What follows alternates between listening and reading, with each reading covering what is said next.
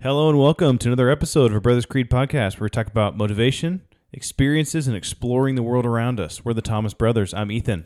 And I'm Jared. And today we have a special episode for our 50th episode, and it is a collaboration with the Virtuous Men podcast. We've had them on uh, before, and uh, what we do is we each, uh, there's four of us, there's Ethan and I, and then uh, Jamie and Scott. We each take um, uh, 10 minutes where we pre recorded uh, some different stories that we have from history about duos, famous duos or partnerships. This is a great episode. We had a lot of fun doing it. we spent some time putting together our, each of our clips and added some sounds and some music and uh, there's some ups and downs, and it's a great episode. So really uh, en- enjoyed doing this one, and y'all will love this. It's a kind of a, I think it's a great way to to have our first 50th episode. So uh, enjoy. All right, let's do it. You can't climb the ladder of success with your hands in the pocket.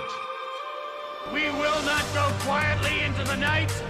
They tell me you're a man with true grit. I am the one who knocks.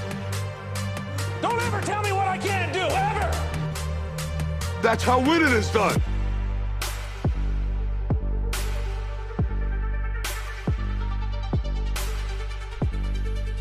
Welcome, everybody, to a collaboration between a Brothers Creed podcast and Virtuous Men podcast. Thank you guys for uh, getting together with us. You bet. Thanks for having us. Yeah, we're good we're, to be back. We're excited about this. So, our, our topic today, we're going to be talking about uh, virtuous duos or virtuous partners from history and from uh, uh, from our studies and from our research, people that we uh, admire, people that have qualities that we are interested in becoming more like and learning from. So each of us picked a, a, a separate duo that we're going to be sharing uh, uh, stories from today, and it, it's going to be really good. I'm excited about it. Yeah, me too. Yeah, it's a it's a good it's a good I think uh, duos. It, when I thought about it, I'm like, well, we're doing duos, and this is also a duo between our two podcasts, so it's a, it's a good fit.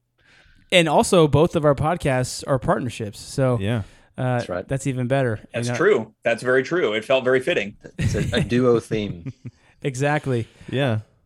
I had a quote that I wanted to share that was about duos. Uh, this is from uh, Reid Hoffman, who's actually the CEO and founder of LinkedIn. He said, No matter how brilliant your mind or strategy, if you play a solo game, you'll always lose out to a team. So I thought that was cool. Uh, just in the context of what we're going to share today, is uh, sometimes going it alone is is not the best way. And so you'll if you're just you know, no matter how smart you are or brilliant, you're going to lose out to a, a quality team. And, and, both of our podcasts, Virtuous Men, Brothers Creed, uh, you know, we're, we're teams, and that's what we're going to be talking about today. So super excited to do this with you guys. It's a little bit different than the style we normally do. Uh, you guys at Virtuous Men, this is kind of your your mo. You guys always uh, do these like really awesome monologues or, or, like kind of stories with music and sounds and stuff. We've done one of these before uh, with our Halloween episode uh, that uh, we did. Uh, really, the first. Um, this was only a few weeks after we started, and so this is really cool. It was it was really fun editing the, these episodes. Yeah, what, yeah. Uh, for, I was gonna say it made me uh, that that quote made me think of the quote right. The uh, dream teamwork makes the dream work. I've always right. I've always liked that yeah. quote. We, we're we're always stronger well, together. Yeah. With yeah. our uh, with our podcast, I've always found that Scott and I were we're we got the same goal, but we pr- approach things so differently, and uh, I think that's that's what you need. You know, if you're if you're the same kind of thinkers it, it's often you know you just get in each other's way because you're both doing the same thing and you want your way but i think we both bring something different to the to the project which i really like yeah that's true I mean, we still fight and argue, but still, yeah, we know. still do that. But, well, that's part of partnership, right? Yeah, right. Yeah, just you know, you just just, uh, just admit that discussion. I'm right, and we'll go on and we'll move on. yeah, a heated discussion. That's what we call it. yeah, we'll do we'll do a yeah. That'll be our next our next collaboration talking about that. yeah. well, cool. Well, uh, let's see. So we've got each one of us has prepared a ten minute. Uh, uh, kind of clip. Uh, uh, Jamie's 13 minutes because Jamie's special. Uh, but but uh, yeah.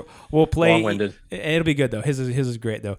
Uh, and then we're gonna play him, and then we're just gonna chat about him afterwards. And uh, since we've each done actually some research on different these different topics, it'd be interesting to just kind of you know blast that person with questions about interesting yeah. stuff. So.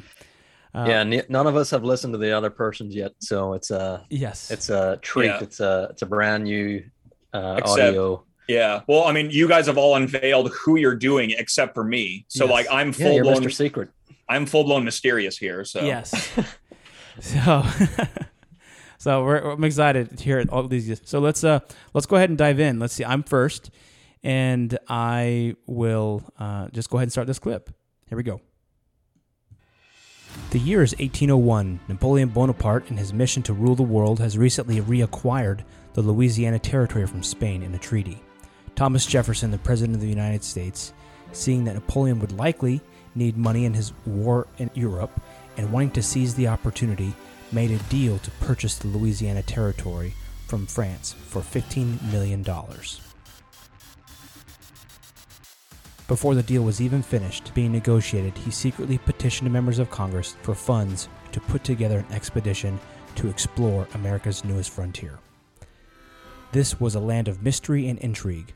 President Jefferson had amassed a small library of maps and journals describing this mysterious frontier west of the Mississippi River, with legends of woolly mammoth herds, giant mountains of salt, a race of Welsh speaking Indians, and giant ground sloths, it would surely take a courageous man to lead this expedition. The man he chose was none other than 29 year old former soldier, frontiersman, and explorer Meriwether Lewis.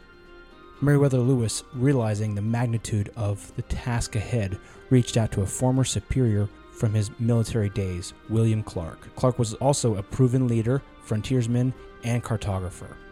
In response to the letter from Lewis, Clark wrote, This is an undertaking fraught with many difficulties, dangers, and fatigues. But, my friend, I do assure you that no man lives with whom I would prefer to undertake such a trip as yourself. With that, the famed Discovery Corps began its preparations for the journey. Co commanders Lewis and Clark were charged by President Jefferson to explore the Wild West in the methods of Enlightenment science, which is to observe, collect, document, and classify. These types of strategies were already in place for other explorers like Cook and Vancouver. The other key objectives were to establish diplomatic relations with the native tribes and to find a water passage across the continent. In preparation for this expedition, Lewis studied medicine, botany, astronomy, zoology, and scrutinized every map and journal he could get his hands on from fur trappers and others in the Missouri area. On May 14, 1804, 33 year old William Clark and 29 year old Meriwether Lewis and 43 other men set out together on the Missouri River on their quest. The adventure was afoot.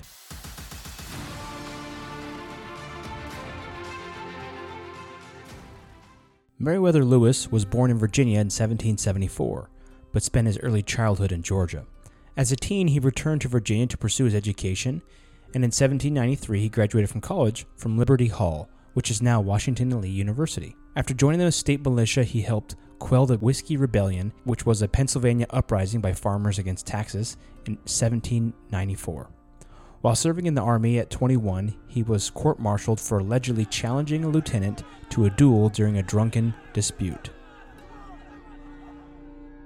He was found guilty, but instead of being charged, he was simply transferred to a different rifle company to avoid further incidents. His new commanding officer was William Clark the same man he would later invite to go on the great expedition with.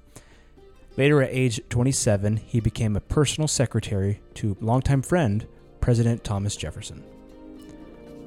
William Clark was born in August of 1770 and was four years older than Meriwether Lewis. Clark was born in Virginia. He grew up as the ninth of ten children. His older five brothers all fought in the Revolutionary War and achieved different high ranking positions. The family and their slaves finally made their home in Kentucky. Clark entered the military at age 19 and became friends with Lewis there. A year after meeting Lewis, Clark resigned from the military and managed his family's estate. He did this for around seven years before he got the call to accompany Lewis on the Great Expedition.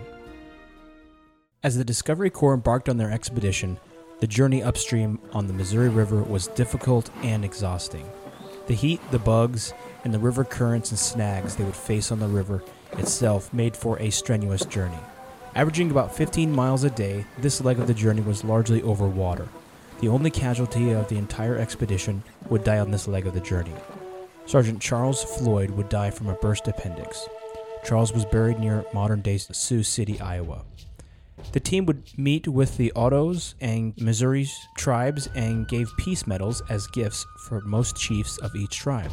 By October, the party had reached the Mandan and Hidatsa village near modern day Washburn, North Dakota. They built Fort Mandan where they spent the winter. During the winter, both Lewis and Clark made copious notes in their journals, drew maps, learned of the geography that lay ahead of them from local Indian tribesmen in the area. They recruited a French interpreter named Toussaint Charbonneau, who was accompanied by his Shoshone wife, Sacagawea, and her newborn baby, John Baptiste. In that spring of 1805, in April, they sent a boat back with many of their journals, maps, collections, samples of animals that they had found, and they set off on their journey. In June of 1805, the expedition party arrived at a fork in the river. Not knowing which waterway was the principal stream, they sent out reconnaissance parties up both forks. Although the evidence was not conclusive, the captains believed the South Fork to be the major course, while everyone else favored the North. Lewis named the North Fork Maria's River and instructed the party to continue up the South Fork. This choice proved correct when the expedition arrived at Great Falls almost two weeks later. An 18 mile portage around the falls was made even more difficult by broken terrain, prickly pear cactus, hailstorms, and numerous grizzly bears. On July 4, 1805, the party finished the portage and to celebrate Independence Day consumed the last of their 120 gallons of alcohol and danced into the night. On August 17, 1805, they reached the end of the Missouri River, near the Rocky Mountains, and turned south up Jefferson River. Soon thereafter, they abandoned their boats and started a new leg of their journey to cross the Continental Divide. Lewis wrote in his journal, We were about to penetrate a country on which the foot of civilized man had never trodden. On the crossing of the Continental Divide, Clark lamented, quote, I have been wet and as cold in every part as I have ever was in my life. Indeed, I was at one time fearful my feet would freeze in the thin moccasins which I wore. Close quote. They crossed the Continental Divide through the Lemhi Pass. Uh, then they purchased horses from the Shoshone, who were the people of Sacagawea. They then built boats and rode the Clearwater River in Idaho down to the Snake and then the Columbia Rivers, which led all the way out to the Pacific Ocean. They reached the Pacific Ocean on December 3rd, 1805. Braving the wet and windy elements of the Pacific Northwest, Clark wrote in his journal, quote, The great western, for I cannot say Pacific, ocean as I have not seen one pacific or peaceful day since my arrival in its vicinity. If ever there were two men who worked together as one, it was Meriwether Lewis and William Clark. While both men were quite different from each other, Clark was effervescent and quick to laugh, Lewis mercurial and moody. They had an understanding of each other's strengths and weaknesses that combined to provide leadership of the highest caliber. Even when they had disagreements, there was no rancor and always a great deal of support. Both considered the other their closest friend. The expedition returned home in September of 1806. The group had traveled nearly 8,000 miles in total. The expedition failed to sight any of the long extinct creatures imagined by Thomas Jefferson and others, or find a waterway across the entire continent, but Lewis did categorize 178 previously unknown species of plants, 122 new animals, including coyotes, mountain beavers, and grizzly bears. He also established di- diplomatic relations with several tribes. Lewis would go on to become governor of the Louisiana Territory, but his mental health was not in a good space. At age 31, Lewis reflected in his journal, quote, I reflected that I had as yet done but little to further the happiness of the human race or to advance the information of the succeeding generation. Lewis shortly thereafter is believed to have committed suicide with a pistol in an inn around Great Falls. After the expedition ended, Clark traveled in 1807 to St. Louis to take up duties as a chief Indian agent for the territory of Upper Louisiana. For nearly 30 years, He ranked as a senior official in the West and reported to six presidents, from Jefferson to Van Buren. Clark ended up raising the son of Sacagawea after her passing and urged for fair treatment of Indian tribes. Clark was heartbroken when he heard of the death of his dear friend, and he named his firstborn son Meriwether Lewis Clark. Four years after Lewis's death, Thomas Jefferson wrote, Of courage undaunted, possessing a firmness and perseverance of purpose which nothing but impossibilities could divert from its direction. Honest, disinterested, liberal, of sound understanding and fidelity to truth, so scrupulous that whatever he should report would be as certain as if seen by ourselves. With all these qualifications, as if selected and implanted by nature in one body for this express purpose, I could have no hesitation in confiding this enterprise to him. Lewis and Clark both exemplified leadership through difficulties with a task that seemed overwhelming. Sometimes, when you're facing a daunting task like the one they faced, the best thing to have by your side is a trusted friend whose skills complement your own. They say if you want to go fast, go alone, but if you want to go far, go together. That certainly was the case for Lewis and Clark. Bravo. Well done. Well done. Very Thanks. much so. Yeah, that was an incredible story. I just was just loved researching those guys so much. I think one of the things that hit me the most was that uh, you know Lewis uh, committing suicide, uh, and and before that, how yeah. he lamented that he felt like he hadn't added any value to this to the world which we live in, and you, and you think about that, and he's like, well, he, this guy literally mapped out the entire, you know, con- the whole continent that we live on. He discovered all these species and all these animals, and, and and he made peace with all these Indian tribes, and he did so much, and yet he still felt like uh, he was, you know, lesser than or had not achieved anything, and you know that's why I, I mentioned in there that you know I think that he must have had some type of his mental space wasn't right, you know, because I think that. Yeah you know any normal person with a normal mental capacity would say no i have done stuff in my life not in a boasting way but you'd realize that you've done you know stuff. So i don't know. Absolutely. Yeah. Well i mean and if you the more you look into their story you know full well that there is absolutely no way that lewis could have done that expedition on his own. Like if he was the sole leader of the expedition it probably would have failed because of because of what you were talking about of how he had just that uh, chronic depression. Like without Clark, I think the expedition would have failed catastrophically. Yeah, I thought it was cool. And, I thought it was cool too that uh, whenever he was chartered by the president to, to go out, and I mean his first thing was, "I got to go get my boy." You know, it's like I got to I got to get my man. Let's, let's let's do this. This is gonna be fun. Yeah, who was actually his superior in the army. So yeah, very interesting. Yeah. Yeah, yeah. I wonder if he he got back and having been through all of that I mean, just imagine the stuff they went through on a daily basis being out there. You know, no one's ever traveled this land before. They have no idea what's around the next bend in the river. And, you know, that high of adrenaline you must have had and then get back. And yeah, he probably had some kind of mental disorder that led him to when, when he got back into normal life, he just couldn't deal with it, you know? Yeah. Right. Well, and well, and it's sort of like the experiences you have, like when you hear about soldiers, like they're always they're always functioning at a high and then they get home and their sense of purpose is basically gone when they get home. Right. So I, yeah. I think that's really what led to his disintegration after he got back is like my sense of purpose is basically gone and I don't right. really have anything to live for. Yeah. Yeah. Yeah. Well, one thing that stuck yeah. out to me in that uh, you talked about the 18 mile portage. Man, I, I can't even imagine that because I, I, last year, a couple of buddies and I went up to uh, a lake here in Washington called Ross Lake, and uh, we we we got the boats off the water because it was super super windy. The waves were, you know, threatening to capsize our our uh, kayaks, and we're kind of worried about it. And we got off, and we had a portage over. I mean, it was maybe 100 yards. it was so hard. You know, you got all your stuff in that in the kayaks, and you're just lugging it over rocks and timber, and I just can't imagine 18 miles of that. Yeah, and if you think about that, they after that they drink all their alcohol. They're like, "Man, I'm not carrying this alcohol another step." yeah. yeah. Well, and it's, Right? and it's, like, they, we we earned this. We Yeah. earned this. they carried them. and they, they ported him 18 miles with a constant threat of grizzly bears. yeah. Right. It's just like, right.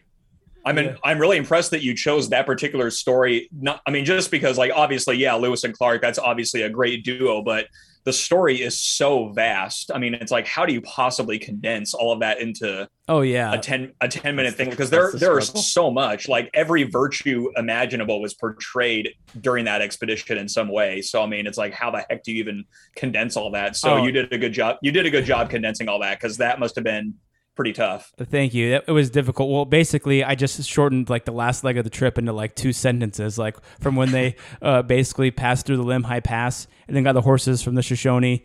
Then they eventually built canoes, and then they just traveled down the rest of the rivers. it's like that skips over a lot of history and a lot of time, but you know, you got to fit into ten minutes. So, um, that's Yeah, it's a true yeah yeah nice work very Thank nice very nice work thanks. Yeah, that was yeah. fun. W- One more thing that really stuck out to me: the 43 men. I didn't realize there was so many people involved in it, and there was only one fatality. One I casualty. mean, yeah. that's incredible. It, well, I Right. think once they once after the first winter, uh, I think it they did send some people back uh, when they sent all their samples and stuff back. So I think it was down to 33 people at that point.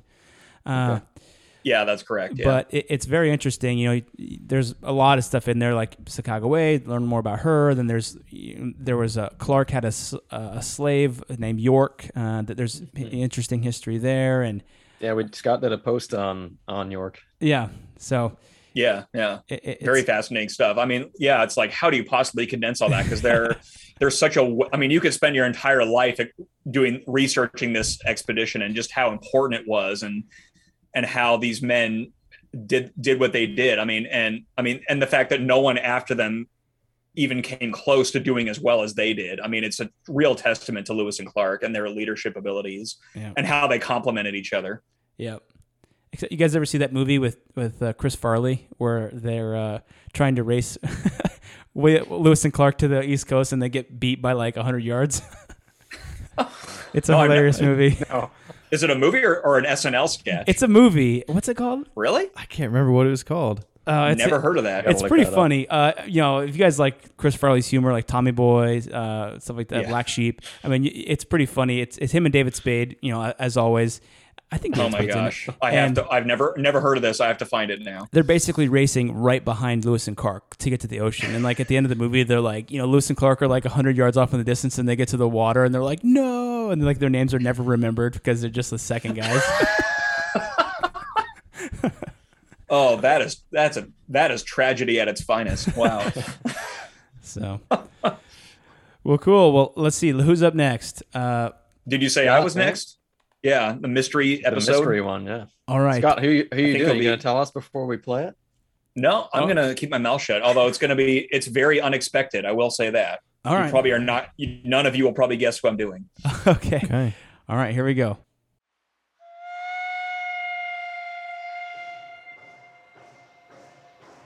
The circus performer had finally made it back to his home country. It was remarkable that he had made it home at all. Not only was he penniless, homeless, and sick, but his appearance caused fright to almost everyone who looked at him. Stepping off the train, he suddenly realized that he had no way of contacting anyone for help. He felt despair sink in as he huddled into a corner, hoping to get some sleep and forget his troubles, if only for a few hours. The police arrived and began to question him. Who are you? Where are you going? The question suddenly made the performer remember. The card. The name on the card in his pocket. Frederick Treves and Joseph Merrick, the Elephant Man. Friendship, love, generosity, compassion, kindness. These were not things Joseph Merrick had seen much of in his young life. Born in 1862 in Leicester, England, life was normal for the first few years. But suddenly, his body seemed to turn against him. He began to develop severe deformities all across his body, and his skin began to grow thick and spongy. His head swelled to almost three feet in diameter, and his right arm and feet began to expand dramatically. Due to the deformities spreading to his face, he was unable to speak clearly or show normal facial expressions. As if to make matters worse, a hip injury left him unable to walk without the aid of a cane. His mother passed away when he was nine, and his father remarried.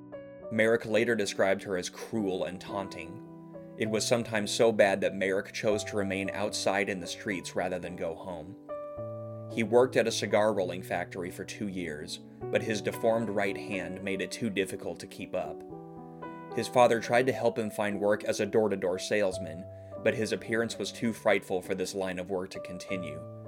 Eventually, in 1879, Merrick's father and stepmother told him to leave, as they could not cope with him any longer. He was 17 years old. His uncle Charles took him in for a brief period, but Charles eventually could not support him financially. Merrick ended up in the Leicester Union Workhouse, where he remained for four years. He eventually left the workhouse to join a traveling freak show to display his deformities to the public. Freak shows were a popular form of entertainment in Victorian era London society, and Merrick was an exceptional specimen. He was advertised as the Elephant Man, described as half man, half elephant, and, by one proprietor, as the most remarkable human being to draw the breath of life. Merrick had been put on display for private showings in the back of a shop in Whitechapel, which happened to be located near the London hospital. Inside the hospital was the man who would eventually change Merrick's life forever. By this time, Frederick Treves was a prominent surgeon and anatomist. The son of an upholsterer, he studied at the London Hospital Medical College during the 1870s and was well liked by those he interacted with. He was informed about Merrick and paid a shilling for a private viewing. Initially, Treves was as repulsed as any other by the very sight of this vision of humanity gone horribly wrong. But as a doctor and a man of science, he was also fascinated. With Merrick's permission, he would examine him three different times, taking measurements and photographs in an effort to determine what was the cause of Merrick's condition. Treves noted that, despite Merrick's appearance, he appeared to be in overall good health. Merrick eventually forbade examinations, claiming they made him feel like cattle at a market. Merrick returned to his life as a curiosity, but not after receiving a calling card from Treves. This would later prove to be a lifesaver. By this time, public tastes were changing toward freak shows, and they became outlawed in the United Kingdom in 1886. The UK police were becoming increasingly militant in closing down human curiosity shows, and Merrick eventually joined a traveling circus show. The show traveled all across continental Europe and eventually made its way to Brussels, Belgium. Merrick's manager had become wary of the possible negative attention his new charge drew. He eventually robbed and deserted Merrick, who once again found himself alone, penniless, and homeless. He eventually made it back to England, ending up at the Liverpool Street Station. In addition to his appearance causing fright, he had developed a bronchial infection that made him unable to ask others for help. The police showed up and found Merrick huddled in a corner with nothing but Treves' medical card to identify him. Treves was called. Upon arriving, he recognized Merrick and made arrangements to transport him to the London hospital. Merrick stayed at the hospital for the next five months, his health gradually improving. Though Treves understood that Merrick's condition was incurable and that his life expectancy was short, he also knew that there were challenges for covering his long term care. Hospital funds and staff attention were running out for Merrick, but Treves could not simply let him back out onto the streets. He partnered with the hospital's director in an effort to either transfer Merrick to another hospital or to raise funds to keep him as a permanent resident. The Times published a public appeal outlining Merrick's plight, and the response was significant. Enough donations poured in that it became feasible to allow Merrick to remain a permanent resident at London Hospital. This was made official in December of 1886. Merrick was moved to two basement rooms next to the courtyard, which were furnished to suit Merrick's unique needs. For the first time in years, something like a normal life had finally come to Merrick. When he became a resident, Treves and Merrick became close friends. Treves came to understand Merrick's impaired way of speech and visited him daily.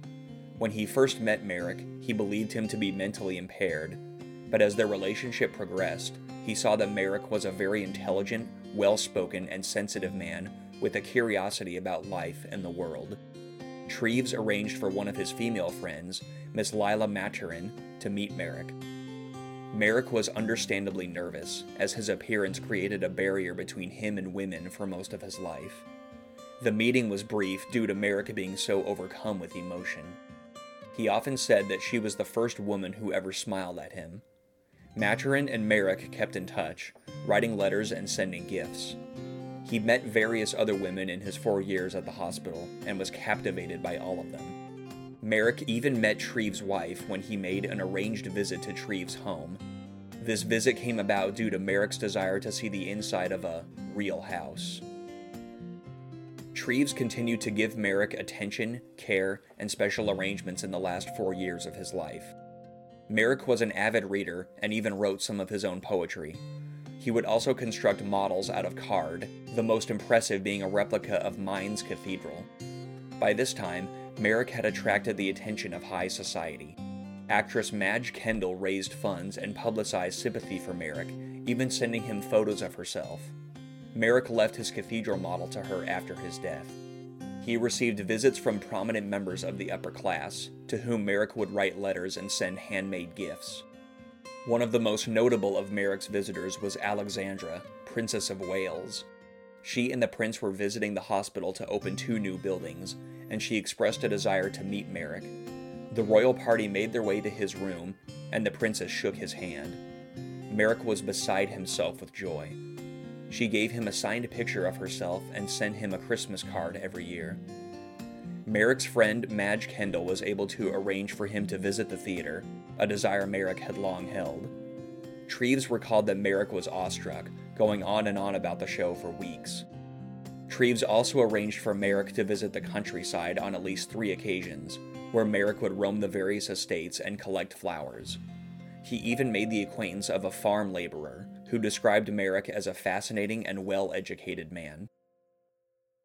In spite of all the kindnesses of Treves and others in his life, Merrick's condition gradually worsened.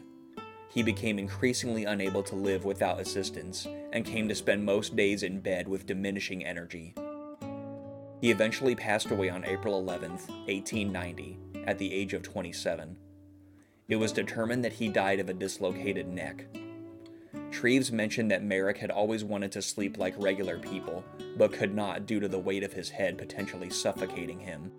Treves concluded that Merrick had died from trying to sleep with his head lying down, or, as he later wrote, of the pathetic and hopeless desire to be like other people. After being autopsied, Merrick's skeleton was preserved and his remains buried in the City of London cemetery. Speculation of what was truly the cause of Merrick's condition persists to this day. Frederick Treves went on to greater renown as a surgeon in the course of his career, receiving a knighthood as one of Queen Victoria's surgeons. He even saved the life of King Edward VII during a case of appendicitis. Treves also became a prominent and prolific author. He chronicled his remarkable relationship with Merrick in his book, The Elephant Man and Other Reminiscences. He died at the age of 70 in 1923. About Merrick, Treves wrote As a specimen of humanity, Merrick was ignoble and repulsive.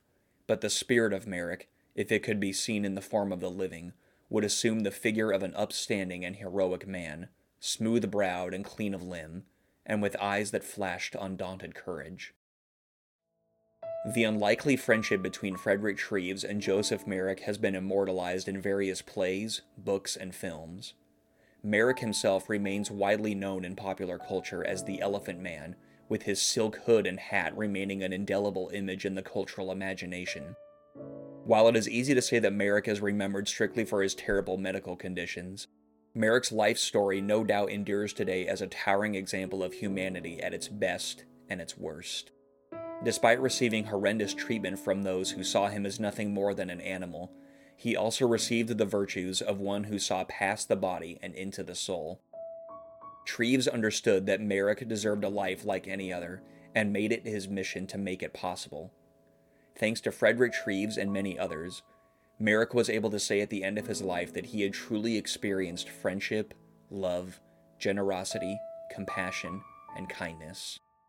Merrick often summed up his feelings toward himself with a quote from the Isaac Watts poem, False Greatness. Tis true my form is something odd, but blaming me is blaming God. Could I create myself anew, I would not fail in pleasing you. If I could reach from pole to pole, or grasp the ocean with a span, I would be measured by the soul. The mind's the standard of the man.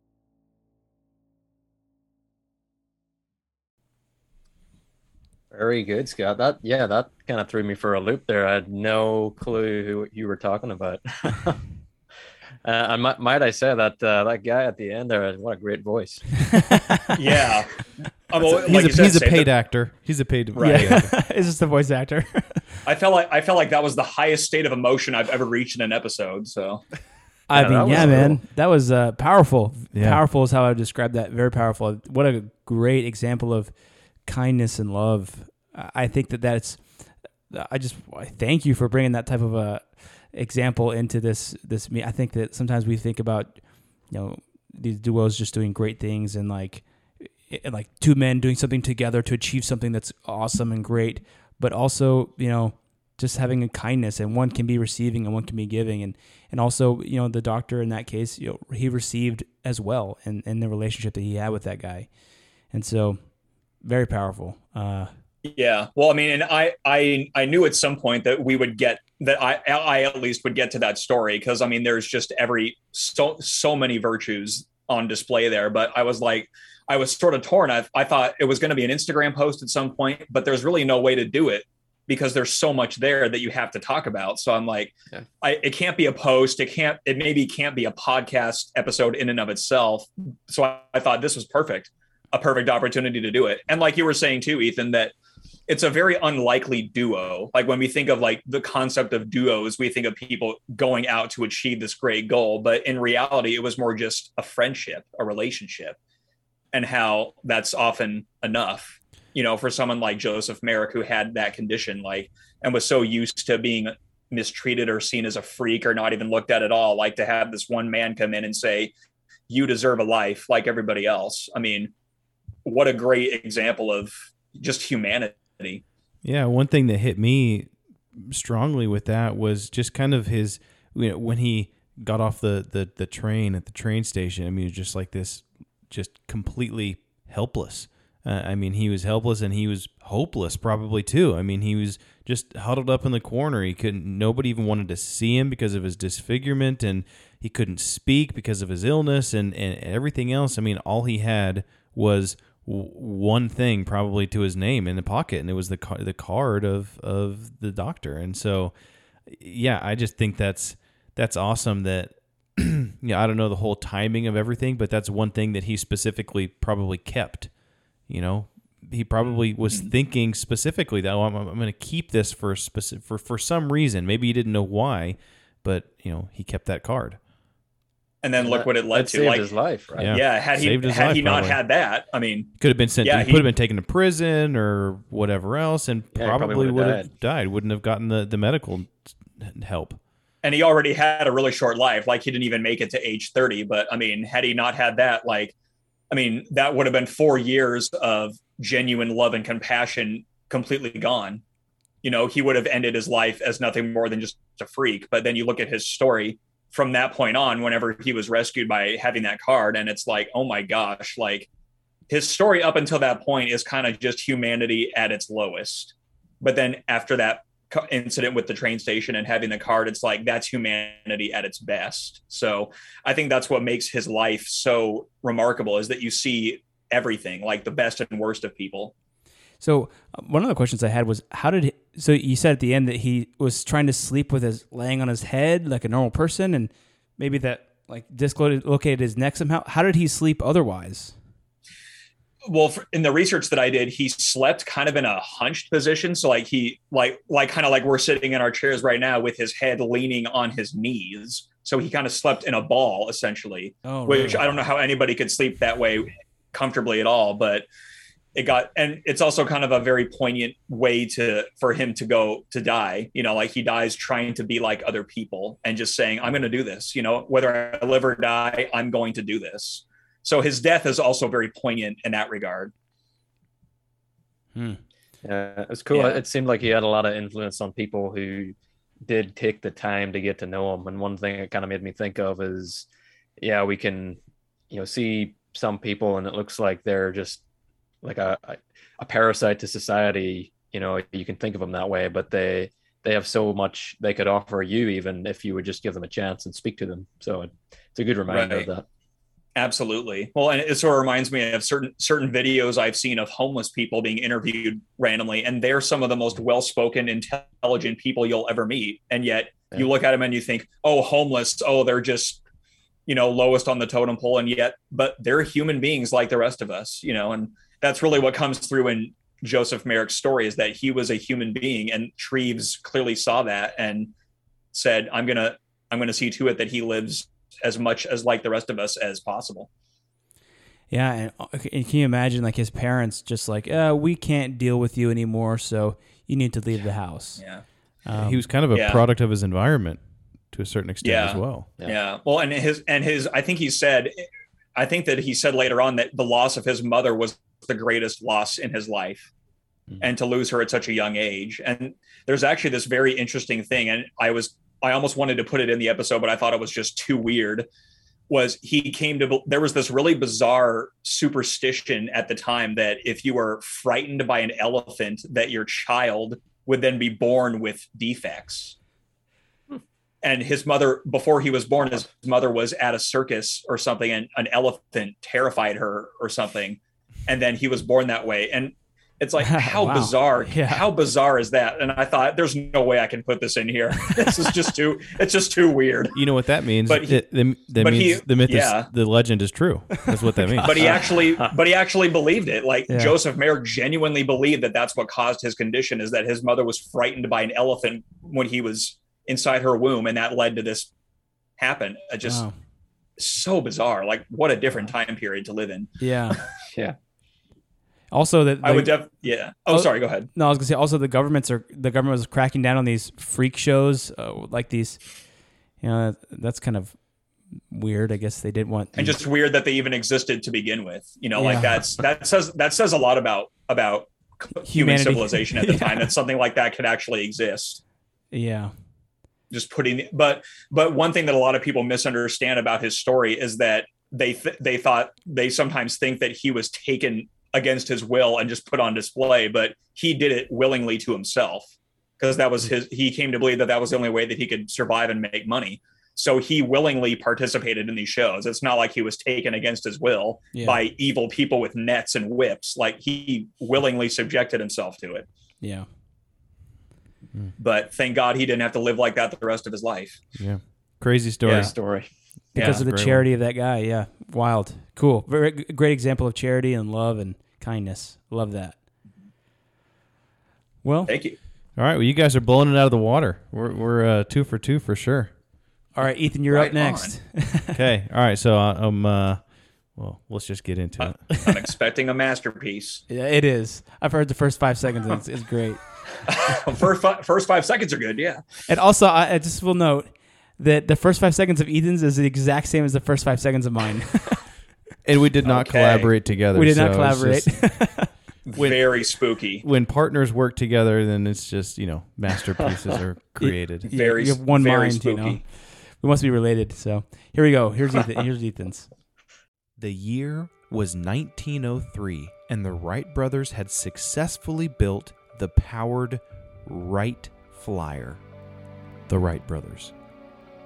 This is the tale of two brothers whom together, against all odds, accomplished something that no human being had ever done before sustained flight.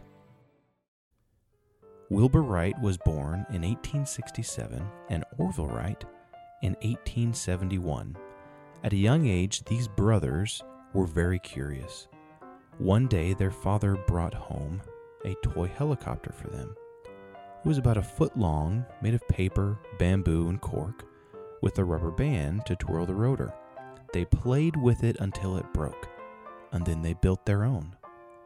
This sparked their interest in flying. Years passed, and the boys did not have the means to explore their passion for flying machines. The brothers were very resourceful and they adapted their business as needed to grow with the times. They tried many different business strategies and, after several major failures, landed on commercial printing.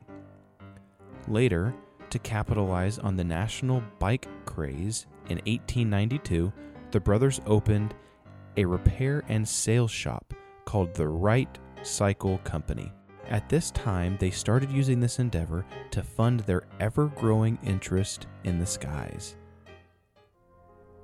They had heard reports and seen photos of large, dramatic gliders soaring through the skies in Germany. The year 1896 brought some very important aeronautical events, including the death of a very famous German glider in an aviation accident. It was at this time the Wright brothers' desire to fly motivated them to act and create something of their own. The thought at the time from experienced practitioners was to attach powerful engines to airframes with little to no controls. Obviously, this did not work.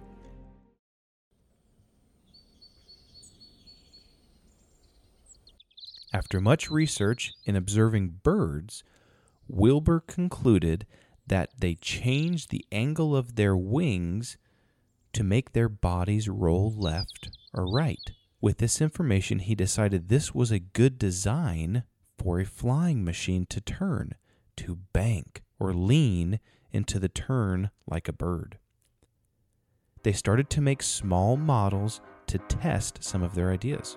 In 1900, the brothers began testing manned gliding experiments. Living in Ohio, they traveled to Kitty Hawk, North Carolina because of its consistent wind and soft sandy landing surfaces.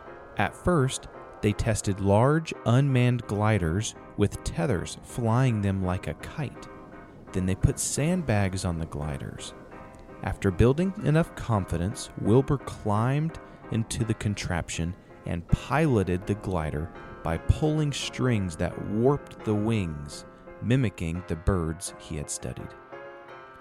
At this time, being an older brother, Wilbur did all of the gliding to protect his younger brother, as well as he did not want to have to explain to their father if something would have happened.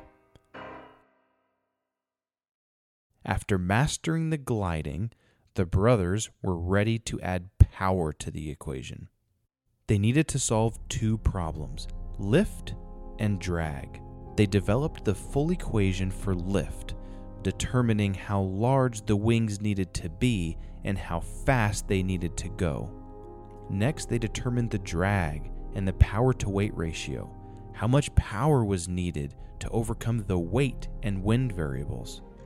The year was 1903, and the Wright brothers had successfully built the powered Wright Flyer, made from lightweight spruce, cloth for the wing coverings, hand carved wooden propellers, and a gasoline engine fabricated in their bike shop.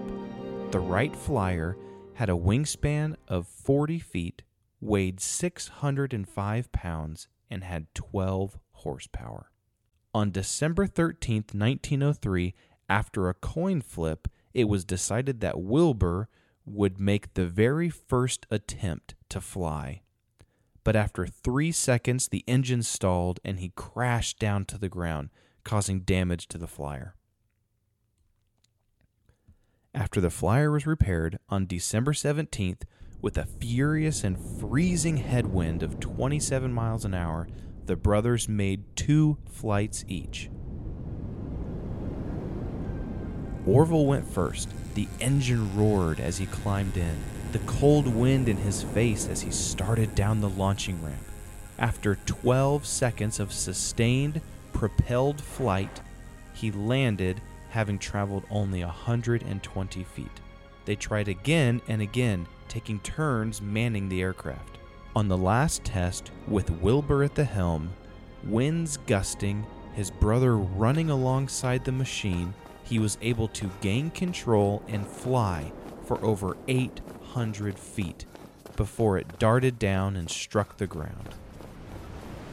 They had sustained flight about 10 feet above the ground for almost three football fields. They had done it.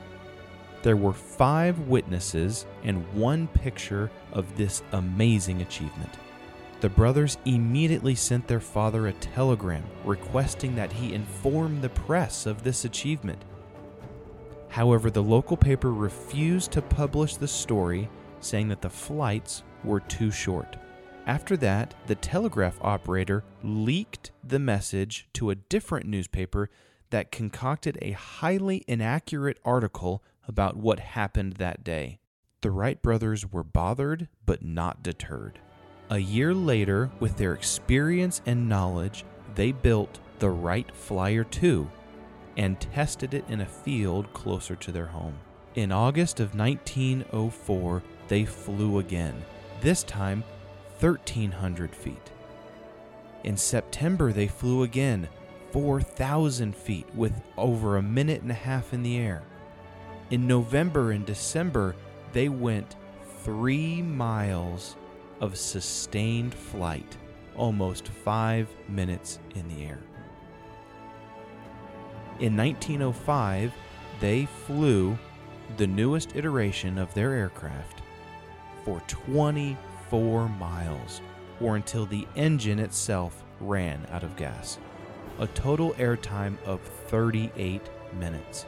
A new age had opened for the world, and the possibilities were endless. At this time, the brothers were not concerned about the press. They feared competitors stealing their ideas, and still, without a patent, they refused to fly. They wrote the United States, British, French, and German governments with an offer to sell their flying machines, but were turned down by all as they required a firm contract before any demonstrations.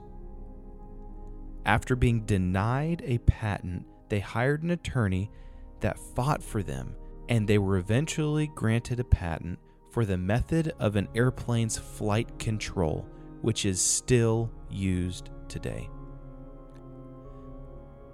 Competitors in Europe called the brothers liars about their achievements, but in later years admitted their error after witnessing a Wright brothers demonstration. The Wright Company was incorporated in 1909. The brothers sold their personal patents to the company for $100,000, received one third of the shares in a $1 million stock issue, and 10% royalty on every plane sold. The success of these brothers can be attributed to their incredible work ethic, desire to accomplish, ability to adapt, grit to overcome, and the strength to maintain motivation through trials and failures. That was really good, man. Whoop, there it is. Was good. That was that was Very really good. Very I lo- insightful. love the music and the the sound effects you put in there. That was great. Yeah. I know if, if had I done that episode, I would have put in more cartoon sound effects, but so many great opportunities for the just like Wile E. Coyote stuff, you know. Yeah. it, it, it, was truly interesting to see kind of the the progression. I mean, it in in studying this out. I mean, it was just like year after year, they with, with this hard work and dedication to their craft, pun intended. Um, they they just got better and better. I mean, even towards the end, it was like that. You know, the first one was only 120 feet that, that they flew, and that actually is the famous picture that you see is uh, of them flying the airplane, the first flight. That was um, uh,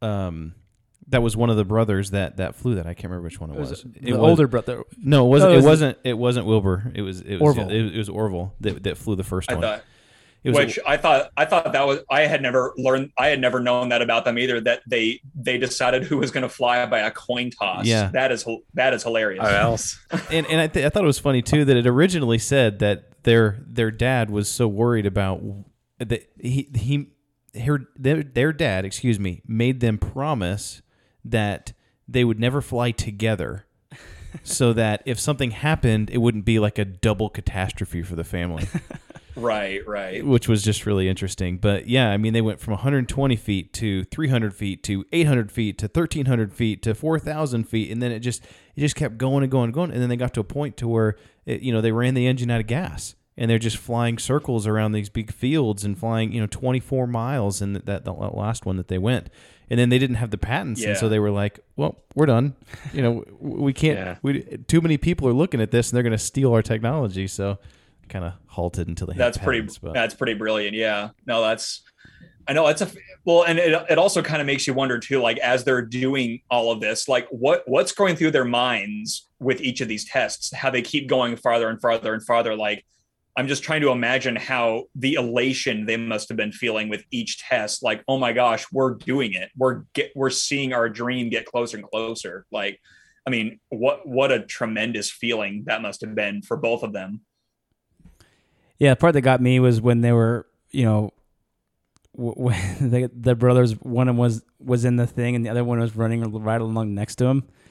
Uh, that just got me. Uh, I feel like you know that's kind of as a have, like- having a brother. You know, if my brother was in something like a death machine like that, I'd be running right there next to him, making sure that he's all right. So, right like having, like having a wait till- test dummy brother. like wait wait till I let go before you get airborne.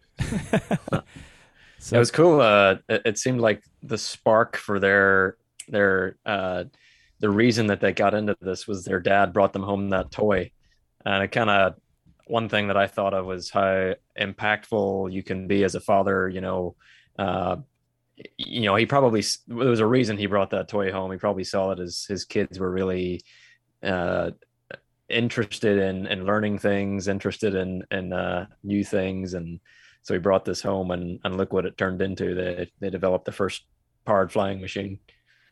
Yeah, it's really the father's legacy. It's his responsibility.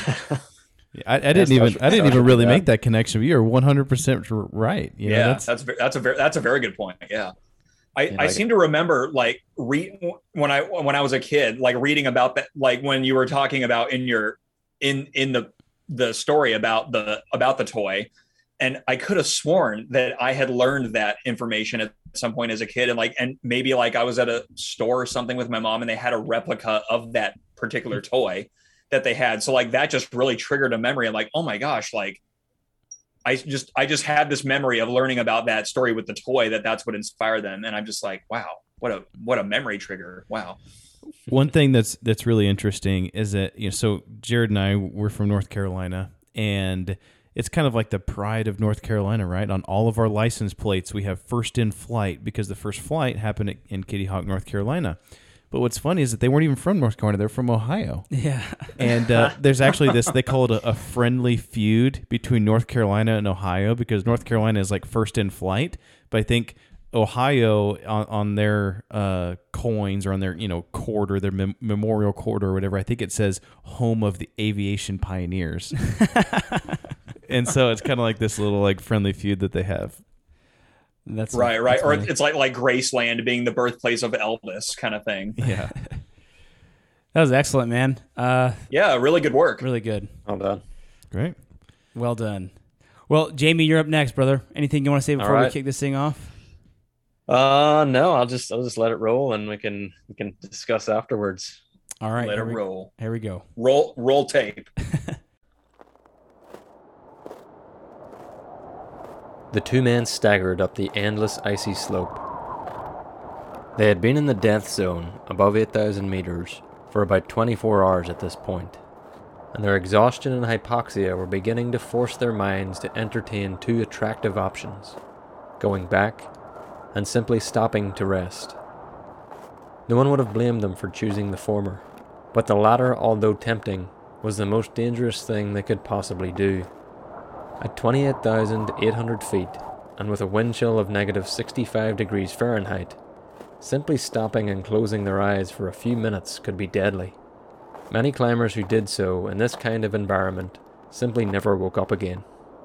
The two men knew this, and as they took off their oxygen masks to claim a few deep breaths, their eyes met.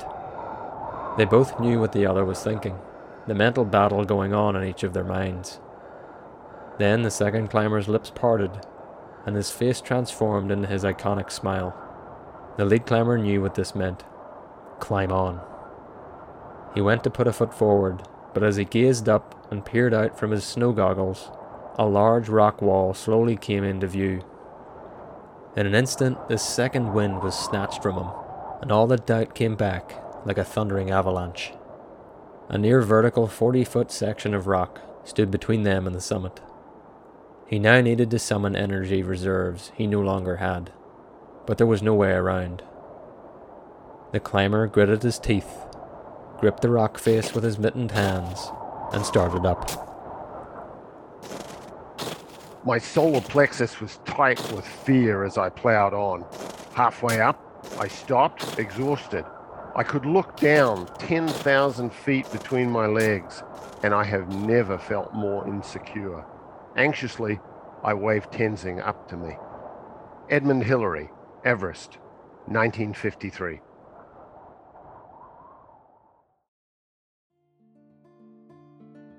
Edmund Hillary was from Auckland, New Zealand.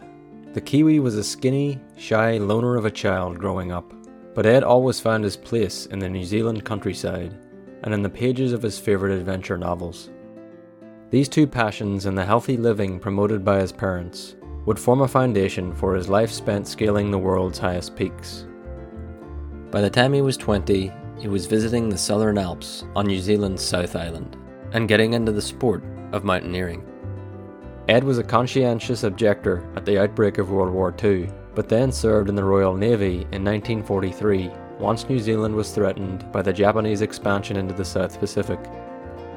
After the war, he met Harry Ayres and was fully introduced to the mountaineering lifestyle and quickly learned climbing skills from Ayres and good friend George Lowe, calling the pair the first real friends he'd ever had.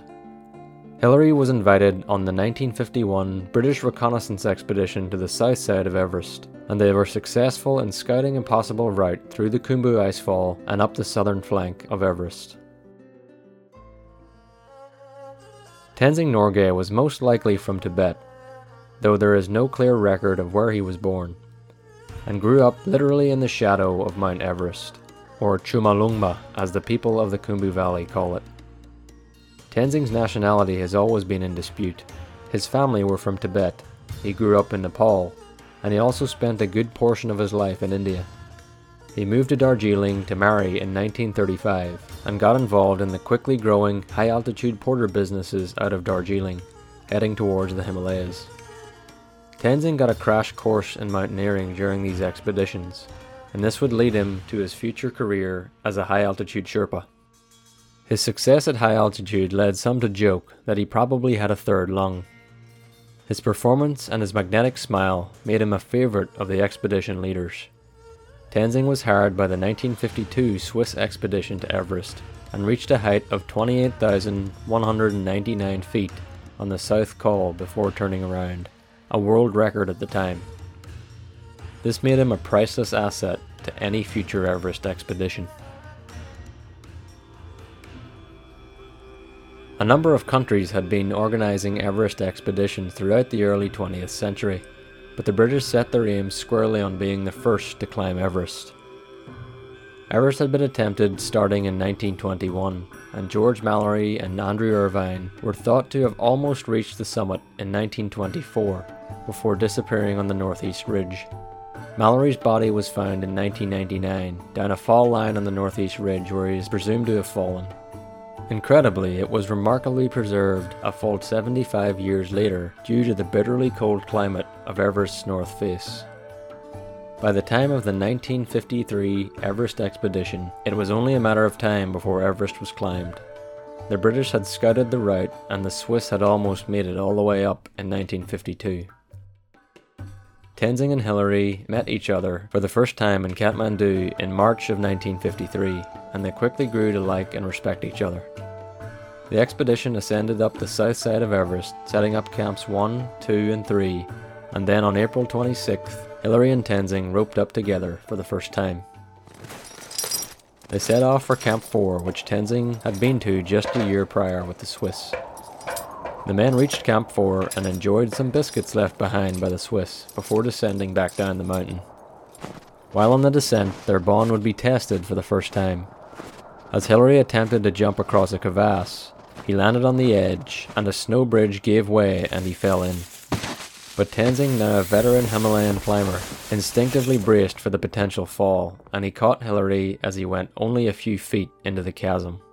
Hillary commented when they got back to base camp Without Tenzing, I would have been finished today. The incident highlighted the yin and yang of their climbing partnership. Hillary, 34 at the time of the expedition, was a skilled, daring climber whose stamina was unmatched. But by all accounts, he was a bit of a swashbuckler and did not hesitate in taking risks. Tenzing, 39, was usually the rock of any expedition, and this was his seventh trip to Everest. He was a strong, dependable climber who could be counted on to do the hard work. And this sharp mountaineer's mind and quick instincts were a perfect complement to Hillary. With all gear at the South Col Camp 4, on May 26th, Tom Bourdillon and Charles Evans were chosen to make the first crack at the summit. But their closed circuit oxygen systems malfunctioned, forcing Evans to climb completely without supplemental oxygen, and they were forced to turn around just 300 feet below the summit. And so it was Hillary and Tenzing's turn. After a few days of bad weather, the pair started up with their Sherpa support team of three on May 28th. They made it up to 27,900 feet with 50 to 60 pound packs on their backs and made camp for the night on an icy precipice. The support team descended, leaving Hillary and Tenzing alone. They settled in for the night, turned on their sleeping oxygen, and with their masks on, nodded off to sleep. They awoke two hours later when their oxygen bottles ran out, quickly lowering their body temperatures, and they had to replace them with new bottles. The men woke early on May 29th, ate a good breakfast, and started ascending at 6:30 a.m. There were no more camps to make now. It was summit or bust. The snow during the initial push was what Hillary referred to as a climber's curse. The surface was a hard crust, but once they put their full weight on it, the crust gave way to soft powder, and they found themselves up to their hips in snow. Obviously, this destroyed any potential for developing and climbing rhythm, which was essential, and wasted their energy and supplemental oxygen. About halfway up, Hillary noticed that Tenzing was struggling to breathe. A quick check of his oxygen mask revealed a frozen valve. Fixing it and checking his own, only to reveal a similar issue, the two breathed steadily again and continued up. It was here where they met eyes with a large vertical face of rock on the ridge that Bourdillon and Evans had warned them about. This would have been a fun challenge had it been near sea level, and if they would have had climbing shoes and the ability to use their bare hands. But at nearly 29,000 feet, it was a formidable obstacle. Knowing climbing the rock was too risky, Hillary saw a crack between the rock and the cornice, skirting the entire rock face on the east side. Hillary stepped towards the crack. Leaving Tenzing to belay me as best he could, I jammed my way into this crack. Then, kicking backwards with my crampons, I sank their spikes deep into the frozen snow behind me and levered myself off the ground, taking advantage of every little rock hole and all the force of knee, shoulder, and arms I could muster.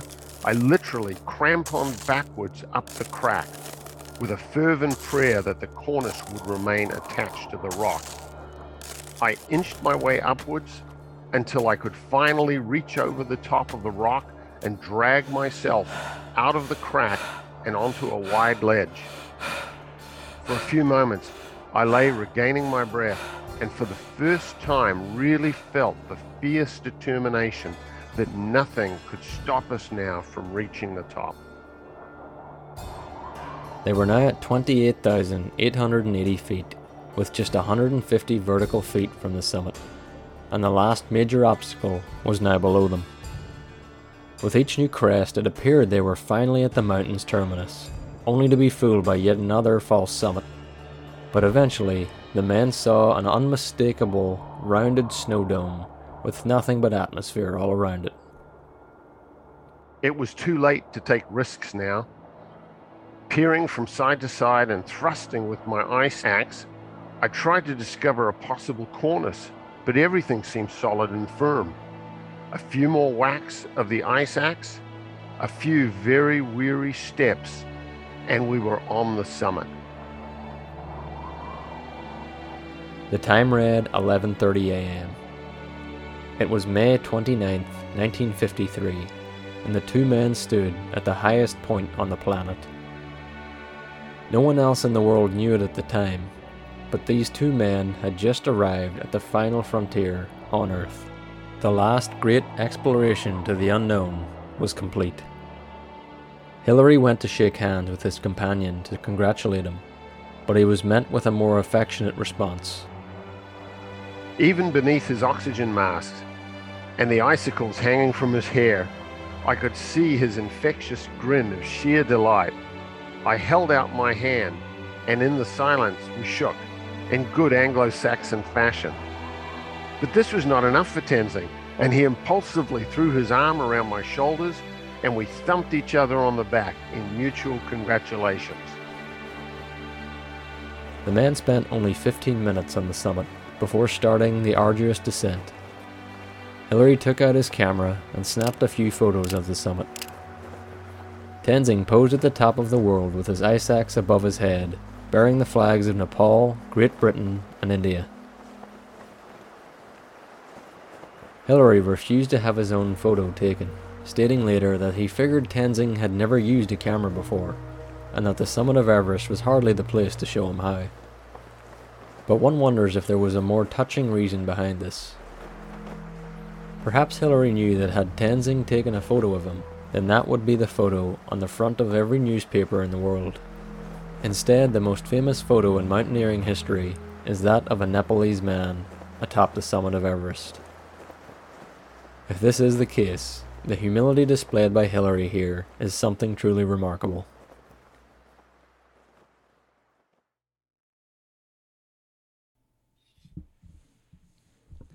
Nice. Nice, man. Bravo. Bravo. Very good. I'm glad we waited the whole 13 minutes and listened to that one. Just didn't cut it off at 10. what a great story, man. Like I, I you know, I had honestly, I'd never even heard. I, I mean, I never heard that specific story of of those guys climbing that mountain, and um, very interesting. And you know, I, I, I thought I didn't even know it was happening in the fifties. Uh, But very cool. What about Yeah, those not other? that long ago. Yeah. What about those other two guys that got 300 feet from the summit and then had to turn around? Yeah, I mean that's that's the obviously no one knows their names, and you know they really scouted out the route, and and the the forty foot rock face that they faced was obviously the Hillary Step. That that's now what it's called, and uh, obviously no one knew that was there until those two other guys saw it, and they warned them when they got back down. Uh, hey guys, just to let you know, there's this obstacle that you're gonna meet, and it looks pretty gnarly. I wonder if they still do they still take that same path today? Yeah, so that's that's the south uh the south climb on Everest. You can they go the the south side, which is the Khumbu Ice Fall, and then up the the Lhotse face to the south col, and then up the Hillary Step. There's also an, a north northeast ridge route, which is where they first climbed Everest, uh, which is where George Mallory died and and Andrew Irvine, and uh, it depended on back then. Uh, so the Chinese who who took control of Tibet kind of around that time in the 20s they um they stopped all uh permits because they had to get a permit from the government to climb and that's why they ended up on the south side so it just kind of depended on who who was What willing to was let it? them climb Yeah. yeah Oh right, yeah. I would Uh, love my I'd love my uncle to hear this because he was an avid mountain climber for a good chunk of his life, and Yeah, he that's actually he actually got within two thousand feet of the summit of Everest. So I would love to. oh really hear i didn't know that Oh, wow. Yeah, yeah. I'd love to. He's yeah, yeah. He's done quite a few. I'd love. I would love to hear. I'd, l- I I bet he knows all about these guys too. I'd I'd love to hear his take on it. yeah and, and i want to give a shout out to uh it's actually my uh, that wa- clearly wasn't my voice the uh the kiwi accent Yeah. I- uh, that that's my uh my chiropractor actually he's from new zealand uh, Oh, Stephen nice. saunders so shout out to him i i had asked him uh just a couple days ago if he'd be willing to and and he was he was up for it and obviously hillary's uh a major figure of historical figure in New Zealand. He's like kind of like one of the Beatles in New Zealand. So uh, Did he come He over to your? to. Did he just come over and you record at your place, or did you go to him, or how did you go about doing? uh, we just did a Zoom call just like this and, and Oh. uh, recorded it there. So Very that was pretty cool. That's awesome. That was great. Yeah, very very authentic. I must say. yeah. Yes, much much better than the, the pathetic attempt I made at it. So it's a hard Outtake- accent to do. Gag reel, gag reel. Yeah. Oh man, that that's so cool. What a cool story. Uh, and also the ending at the end, the, the the thing about the picture. I thought that was a really interesting insight. Yeah, I mean pure pure speculation on my point, but uh, on my part, but uh, I do wonder because Hillary, in later life, he did a lot of work in Nepal, uh, a lot of philanthropy, you know, uh, making schools and and uh, just trying to improve the life of the Sherpa people in the region. So he did a lot of work with them. So I often wonder, you know, did he did he do that so that it wouldn't be you know the face of a of a Westerner on every newspaper, and you know everything. Every time you think of that first ascent of Everest, you see that picture of of Tenzing on the top. So that's kind of a cool story, touching story. Yeah. Well, he, he had Um, sa- he had saved his life, too. Yeah, exactly. I'm amazed that they even had the energy to do anything like that. Because from what I understand, like whenever you make the you make a summit up to Everest, you're basically half dead at that point. So the fact Yeah. that they even had energy to take a photo or stay up there for 15 minutes at all, that's pretty impre- that's pretty impressive. Yeah. Yeah, they, they had been uh, above so the death zone they consider above eight thousand feet. Your your body's like literally dying because it's it's so deprived of oxygen up there, and they'd been up there for over twenty four hours at that point. What do you mean, twenty eight thousand And, uh, feet? Twenty eight thousand feet. So Yeah. yeah, eight eight thousand. Sorry, I said feet. Uh, eight thousand meters. Oh, okay. So uh, t- today they only do four camps. So they don't do in the in the day when they climbed it, they did nine camps because they wanted to get gear because to get gear up there is so difficult, especially back then. Yeah. So they they developed nine camps and then they they made a crack at the summit. Hmm. And then that embrace, amazing. that embrace at the top of the summit. I mean, it's just like pure joy. It's mm-hmm. like, Yeah. you know, Yeah.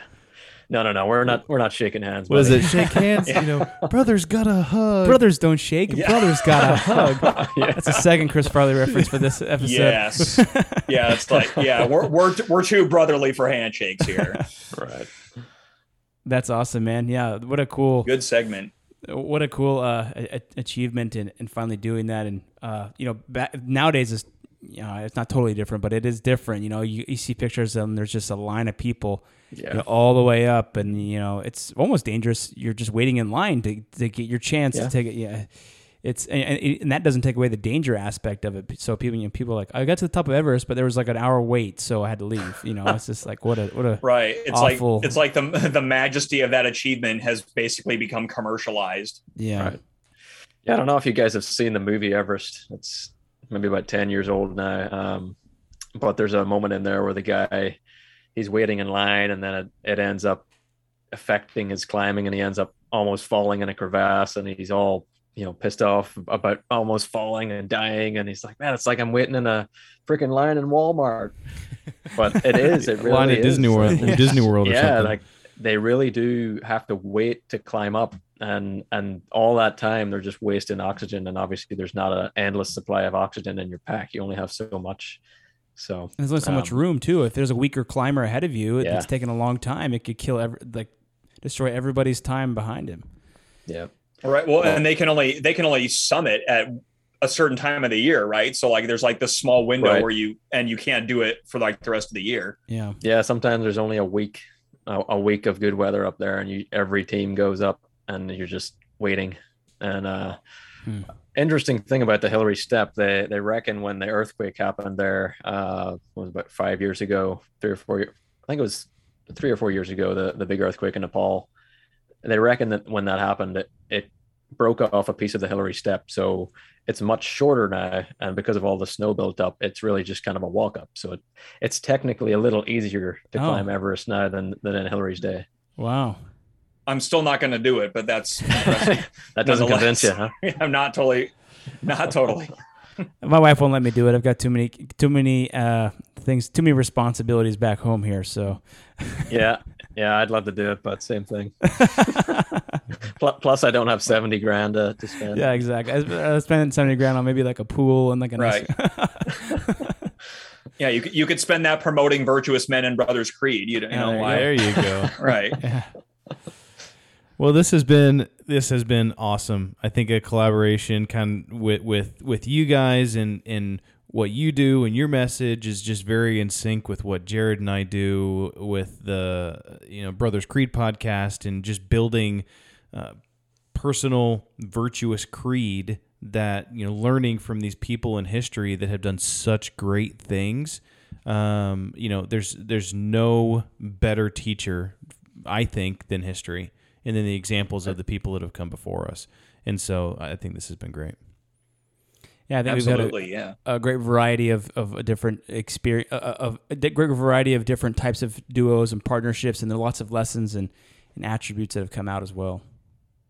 It's just, and it's just such a great reminder too. I feel like in this day and age, because there's so much emphasis on the in on individual achievement. Like, what do you do? Like, there's the whole cult of self love and everything like that out there. Like, it seems like the entire culture is devoted to this notion of the self. So to be reminded that you can't do it alone, you know, like that, it's such a relevant message and one that we all need to hear. Yep. yeah and and the message that we can learn from the past no one's saying these these men and women of the past were perfect but what can you learn and apply to today i think is a, a key message and uh, it kind of makes me think of of the ending of uh, our episode two for season two of our our podcast we we really dive into that and uh, one of the guys that we we interview really went into that because it, it seems like today we just kind of venerate the past and oh these people are they didn't know what they were doing and, and we're so much wiser today but i think we can learn quite a bit if we really study the past and because it, it, it is applicable there's there's nothing new under the sun at the end of the day Yeah, lots of lessons Very that repeat true. themselves. Exactly. Yeah. Very true. Well, guys, it was great doing this with you. Uh, and Absolutely. To the Absolutely. listeners out there, you know, definitely check out a Virtuous Man podcast. Uh, check out a Brothers Creed podcast. Both excellent podcasts. Uh, these guys just came out with their second season, um, and so I think you know they're probably on their you know second or third episode at this point. But it's it's a great listen. And go back to listen to season one too because it's excellent stuff. So yeah thank you guys thanks for having us and and let's let's do more of these because i really enjoy them yeah, absolutely. Yeah, let's keep in touch. Absolutely. Yeah, for sure. All right. Well, uh, where can the so listeners you can find a Brothers Creed podcast at Brothers Creed um, on Instagram and all, all social medias. What about you guys? What's your Instagram handle? So it's uh, virtuous underscore man, um, and it, just look for a, a black logo with a virtuous man on it. And for the podcast, it's Virtuous Man Podcast, and we're on Apple, Spotify, all the all the podcast sources. And our our our uh, logo on our podcast has a little headphones with Virtuous Nice. Man. So Yes. Cool. that. All right. All right. Sounds good. Thanks, guys. Thanks, guys. You bet. Take lot, care. guys.